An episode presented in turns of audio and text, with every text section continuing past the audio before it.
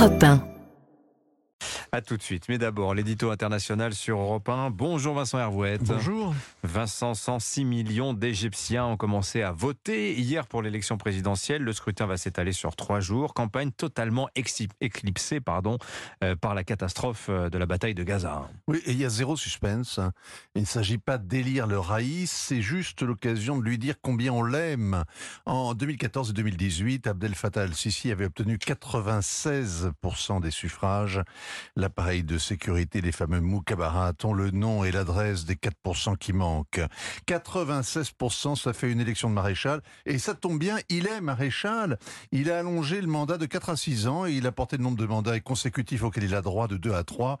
Un militaire en campagne couvre ses arrières et il ne prend aucun risque inutile. Les deux figures de l'opposition qui auraient pu se présenter sont en prison ou en attente de jugement et à leur place, des lampistes font de la figuration. Ça fait 70 ans que les Égyptiens élisent leur président, mais l'armée choisit toujours un officier, Nasser, Sadat, Moubarak, Sisi. En fait, en 5000 ans d'histoire, la seule fois où les Égyptiens ont élu leur pharaon, ils ont élu un frère musulman. Au bout d'un an, ils étaient des millions à supplier dans la rue l'armée de les débarrasser du Hamas, et ça fait dix ans pile que le maréchal Sisi s'y emploie. Et son meilleur argument électoral aujourd'hui, encore, le seul, à vrai dire, c'est qu'il va aussi protéger les Égyptiens du chaos que le Hamas a provoqué à Gaza. Alors, les Égyptiens, en effet, redoutent que les Gazaouis cherchent refuge dans le Sinaï. Oui, la menace est brandie à longueur de colonne par la presse officielle et les télés contrôlées par le pouvoir. Ce serait la huitième plaie d'Égypte. Il y a le raisonnement qu'inspire hein, la prudence. Il faut se protéger de cette invasion. Et puis, il y a le réflexe idéologique. Ce transfert ferait le jeu des sionistes. Le voisin israélien est toujours soupçonné du pire.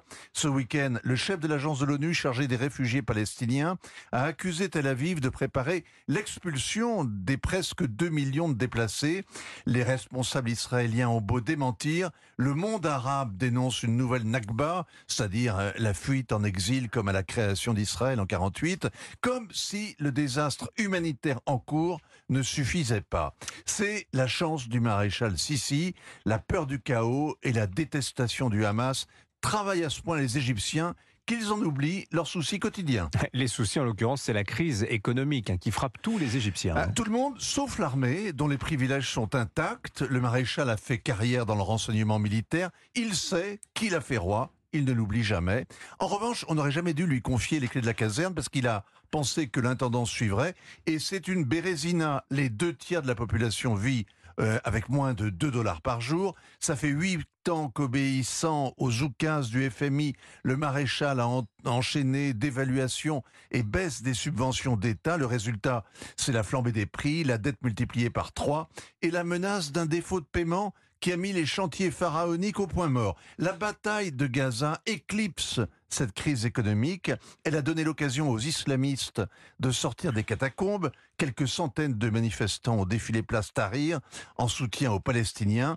Le maréchal les a laissés parader. Il a obtenu ce qu'il voulait démontrer. Aussi mal qu'ira le Caire, ce sera toujours mieux que Gaza. Aussi nul que soient les militaires, c'est toujours mieux que le Hamas. Et c'est ainsi que Sissi est face à son destin. Il ne peut pas s'en empêcher. Merci beaucoup. Signature européen Vincent Hervouette. Merci Vincent. 7h45.